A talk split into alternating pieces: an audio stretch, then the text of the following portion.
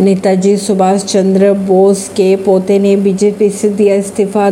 2016 में ममता के खिलाफ चुनाव भी लड़ा था। नेताजी सुभाष चंद्र बोस के पोते चंद्र कुमार बोस ने बीजेपी से इस्तीफा दे दिया है। उन्होंने बुधवार को भाजपा राष्ट्रीय अध्यक्ष जेपी नड्डा को लेटर भी लिखा। चंद्र कुमार ने कहा कि नेताजी की विचारधारा को आगे बढ़ाने में उन्हें बीजेपी से समर्थन नहीं मिल पाया। वे 2016 में पार्टी में शामिल हुए थे और ममता बनर्जी के खिलाफ उन्होंने विधानसभा चुनाव भी लड़ा था। परवीन सिंह नई दिल्ली से।